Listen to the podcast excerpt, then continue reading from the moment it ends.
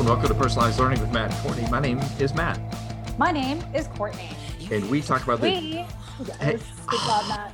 We're both doing it this time, finally, because I always miss it. We talk about the do dos and don't dos of personalized learning here on this Yes. lovely podcast that you are listening to. Yeah.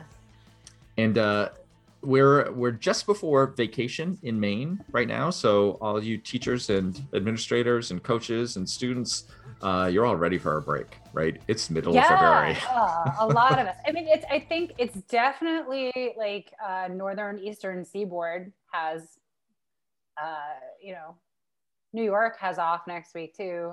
I don't know Okay. about New Jersey. I'm gonna guess New Jersey does, but like I don't know how far south and west this midwinter break occurs. But anyway, it's happening in a bunch of places. It is happening in a bunch of places. That that's true. And I have had some things come up lately that uh, I think is I think is worth talking about when we talk about what personalized learning is and what it isn't. Mhm. And some of these things have been cropping up in uh, in the job that I have.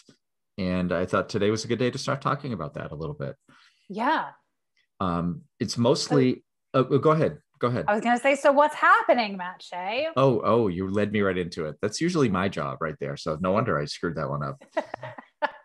So, what I've been hearing lately from some teachers that are just starting with uh, the shift from more of a traditional brand of education to a competency based model or more of a personalized model. And they're struggling with assignments Ah, and which makes total sense right the way we used to teach in an older system was you have your textbook and there's a whole lot of lessons and then you test them at the end of the chapter and you move on to the next chapter right right. That- that- yeah. that's how we've always done it Of, yeah. Here's a bunch of worksheets. Here's a bunch of assignments. You do them all. You get the, you get, you know, at least 65% on all of them. And in the end, you win. So, uh, yeah, that's a hard mindset to change from. It sure is because now it's not about the work, it's about the learning. And that seems like people are probably saying, well, of course it is, Matt, but it never has been before in an older system. It's Right. about work completion. And now mm-hmm. when we talk about personalized learning, it's about the actual learning towards standards or competencies or whatever you have in your system. Right. It's And- about what do you know? It, exactly. What do you know and what can you do? That's what it's about. Yeah. So the trouble is, I have some ex- some examples, but the, the general example is that I have a lot of things for kids to do. I have a lot of let's let's set, be be reasonable and say it's a combination of worksheets, it's a combination of uh, like mini assessments, uh, Mhm. quizzes, et cetera, et cetera, all based around a lot of foundational knowledge. That just basic level stuff, but they need a lot of it, which is honestly a fair assessment i would say in, in many cases there's a lot of foundational material in some standards that kids need to know Sure. so i'm going to assign 25 different pieces of assessment in order to gather that uh, let me ju- let, really? let, let me just keep going with it and see what the problem is here though Yeah. so i'm going to do that before we even start moving them on to more of the complex stuff and i'm going to make that assumption that this teacher in general has a vague idea of the difference between foundational and complex. Okay, so we're already down that road a little bit. We sure. kind of understand that difference, but clearly there's a disconnect, right? Between you, do you really, as you just said, do you really need 25 pieces of foundational evidence before you can start moving on? Right. I mean, I'm going to ask that anyway, whether you're using foundational or complex. In order to know a learner knows something, do they really need to show you 25 times? Oh well, Courtney, here's here's my response back to that one. Um, I've got two worksheets per chapter, uh, and the chapter is broken up into 12 pieces. Uh, hello, that's 24 pieces right there that I have to make them do. So yeah, so there. No. Oh, wow. just a just a nice little no. No. Um, Yeah. So so this is this is where teachers struggle a little bit with this is getting out of that sh- that mind shift of of well I've got two of these things per chapter, which is 12 pieces. So that's a lot of work we have to make these kids do. And the, the question that I would always ask back is, uh, which I think you are clearly saying in your no way, is so what, what do you do? And what are some opportunities to make that a little bit different? And the, the people that I were talking to today about doing some some PD with these with these teachers around that, uh, that is the question that I started asking, right? It's like, yeah. do you really need that much? how can you reorganize yourself into making it a little bit different for kids so you're still gathering all that material but you're you know where they are and when they're ready to move on and that's the point of more of a personalized learning base is what do right. the kids know right now and what do they need they don't need 25 pieces of evidence they really don't no you can combine that and by combining, I don't mean just make those two worksheets and make them one PDF and give them one worksheet. Staple them together. Exactly. Now, now you have half. Yeah. Like, no. okay, that is not the way that works. No. Uh, and one of the things as we were just brainstorming a little bit this morning was, so what if, what if we had combinations of that foundational and lead them into that complex a lot earlier so once the like the super basic stuff is out of the way how about you start bringing some of that complex stuff? And so you're you're mixing and matching now between a level two and a level three and they're learning that complex material. At the same time they're learning some more foundational material mm, right you can combine yeah. they, they don't have to be like siloed right? Because that's that's what we're trying to get out of is the silo between math and ELA and science and social studies and music and art, etc. We don't have to do the same thing within our class and silo the two level stuff, the three level stuff, the four level stuff. You right, can, like it doesn't you, have to be a linear trudge through the foundational knowledge into the complex. Well, I would I would argue that you talk to a teacher for, 5 minutes and say how do your how are your kids learning? Does does it make sense that your kids are going from a one to a two to a three to a four in lockstep and that's how they learn? And i would i'd be willing to bet just about anything that they're like of course not. You know kids some kids are going to be all over the place. There might yeah. be that occasional kid on a target that does that lockstep but most of the time they're going to go like one two two one three four two three. Right. You know it's kind of like a like a random walk right? yeah. And, and that's yeah. where it gets a little trickier because now you have to figure out so where are they right now? But that's yes. why we design scoring scales. That's where we can look at the evidence that we have, match it up to that scoring scale, and say, this is where you are right now. Here's feedback on how for you to get to that next level from a two to a three, or maybe even just a two to a two and a half. Right. That's right. totally fine and very appropriate but you need a scoring scale to do that. Yes. And in this particular meeting they had this morning, we talked about how some of the standards had those two and three levels uh, articulated, and some targets in some content areas were only the three level for now while they were still being developed. Like that's that's totally fine as long as they're being developed. You can start those conversations with those teachers right now. Right. Uh, what's that going to look like when you do have these that you're developing now? Because it's going to help you develop those skills in response to what kids actually need to know and be able to do. Yeah.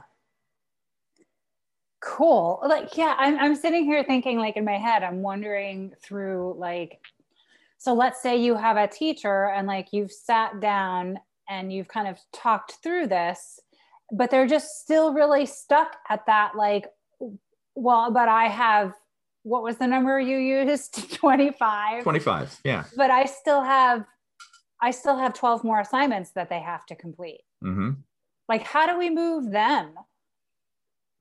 So one of my one of my responses to that question which yeah. did come up was okay for now we can have some workarounds with that one right? We can figure out in the system that they're using how to actually assign those things to kids but here's the two things I want that teacher to be aware of. And the first one is explain to the kids why you're assigning more of that material, even though the system thinks that they have met that foundational target, so they don't need any more. Right? Explain it to them that okay, we, there's still a little bit more for you to do. Here's exactly what you what you need. There's more vocabulary pieces. There are some more integration pieces. Uh, these are what they specifically are that I need more information from you, regardless of what the system is.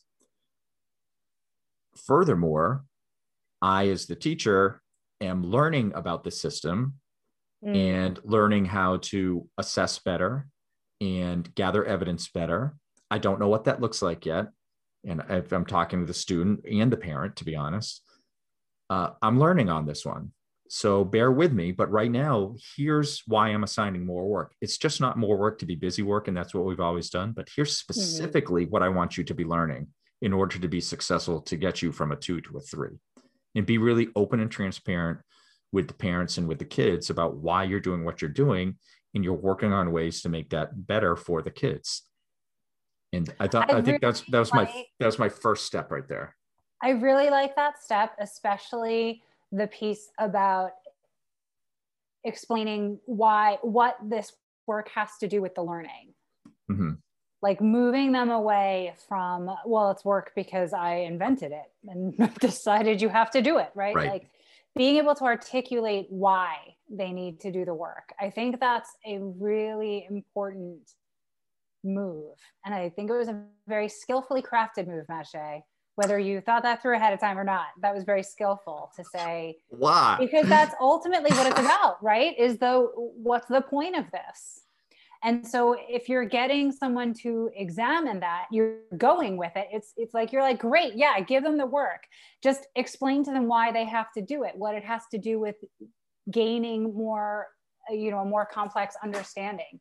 Um, because if they start thinking about it and there isn't a good reason, they're more likely to say, well, I don't really need to make the learners do this. Agreed. I think that's that's one of the benefits that I know is going to happen with probably some of that. Yeah. But the one the pieces that they that the kids still do actually need to know, I think it's good practice for the teacher and the student and the parent to look look at specifically what that feedback is going to look like when the, the system gets a little more, bit more organized, a little bit more mature, that that feedback of here's where I am, here's where I need to go, that's good practice also, even if it's not explicitly designed that way. That's good practice on figuring out, okay, we're trying to answer the question, what does what does the kid know right now? That's the ultimate question of why we're doing personalized learning so we can move them forward. But in that, it's not just, okay, they know this, now you're going to do this. There needs to be feedback in there also. And if teachers are starting to practice that for whatever reason to give feedback to kids and parents, uh, I think it's only a win-win situation at that point. Yeah. So uh, I take a little offense to you think that I made that up all on the fly, Courtney. We've been doing this for six years or whatever it's been now. My God, you, you think I'd be able to know what I'm talking about occasionally? That's not quite what I meant. That's not quite what I meant. Like I know, but the other way is just less yeah. funny. It's less funny. That way. Yeah, you're right. It's less funny. so you know, so the other thing I'm I'm tossing like tossing yeah. around in my head here is like, okay, so what are besides kind of like conversation moves like that, right? I'm a huge fan of experience of getting people to be in the learner's shoes, right? Mm-hmm. So like I'm thinking through like is there a way to craft a learning experience for the teachers where there's some like ridiculous skill like let's say washing the dishes right mm-hmm. something stupid like that or or something that we all already know mm-hmm. um and just like beating the dead horse on seeing if they know it you know and like okay here's a worksheet on it now now match this you know like giving them like 15 different assignments for mm-hmm. for, for and and then stopping them and saying like you know how did that feel? Like at what point did you as a learner start to get annoyed because you knew you knew it but you kept being asked to prove you know it? Um, and i wonder how that would move people. So i'm going to think on that and maybe uh, someone can do that at some point. I think I think that's a great idea. Uh, you you just made me think of like, okay, if I was designing that for my teachers to start with that sometime next month or something, like how would I design that PD? And right. I think that's a great way to start with that is put the teachers in the learner shoes and yeah. see and see specifically what they're doing with something as silly as that, right? Like tying the shoes and that sort of thing that we talk about with learning menus all the time. Uh, right, right. Start start with right. things you oh, already oh, you, know. Do it with tying your shoes, Matt. it would be great. Yeah. Okay. Here's a sneaker. Here's a shoe. Yeah. Here's a dress shoe. Here's uh-huh. a boot. Here, uh, here's a, uh, a snowshoes. Uh, here is, uh, you know, whatever. And just like, okay, yeah, I, I get the picture after the first two, but I still have six more types of. Right. Or yeah, it's like right, they're all the same. Okay, here's you know here's yeah here's a written explanation. Point out the mistakes. Okay, now write an explanation. okay, now talk it through to me. Okay, yeah. now show me again on this shoe that has a different kind of lace. Yeah, like that would be amazing. yeah, and then and then here's your final assessment uh, where you all need to be quiet and you have 20 minutes to uh, write it out with pictures and a video, hopefully, uh, and then submit, and then we'll actually know yeah. Uh, yeah. So yeah. Right, right. Oh yeah. All of that was not that was not it. No, now yeah. you have to do it again for real. Yeah, time. we're just practicing. This one counts. yeah, this this one counts. exactly. It's like, oh yeah, those are the things that I think would get the point across very, very quickly about what evidence is and yeah. isn't. Uh, so I'm gonna I'm gonna use that one. That those are fantastic ways.